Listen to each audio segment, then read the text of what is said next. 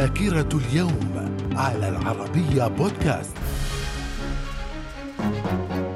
أهلا بكم إلى ذاكرة اليوم الحادي والعشرين من أبريل. ففي العام 753 قبل الميلاد أنشئت مدينة روما على يد الإمبراطور رومولوس. في العام 1802 هجوم الدولة السعودية الأولى على مدينة كربلاء في العراق. في العام 1921 توقيع ميثاق برشلونة الخاص بتنظيم حرية الترانزيت. وفي العام 1941 سلطات الانتداب الفرنسي على سوريا تعين تاج الدين الحسني رئيسا عليها تحت الانتداب. من الذاكرة. ومن ذاكرة الحادي والعشرين من أبريل عام 1960 افتتاح مدينة برازيليا كعاصمة للبرازيل على يدي الرئيس جوسيلينو كوبتشيك. في العام 1967 الجيش يتولى السلطة في اليونان وفي العام 1981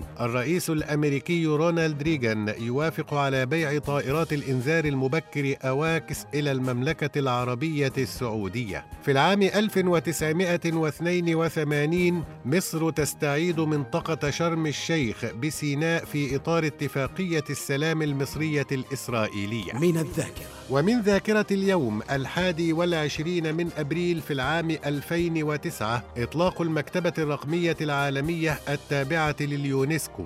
في العام 2015 قطار جي آر ماجليف الياباني يسجل سرعة مقدارها 603 كيلو متر في الساعة محطما بذلك الرقم القياسي كأسرع قطار في العالم. من الذاكرة. ومن مواليد اليوم الحادي والعشرين من أبريل في العام 1729 الإمبراطورة كاثرين العظيمة إمبراطورة الإمبراطورية الروسية. وفي العام 1864 ماكس فيبر الاقتصادي الألماني. في العام 1910 ولد فريد الأطرش المغني السوري المصري. وفي العام 1915 ولد أنتوني كوين الممثل الأمريكي.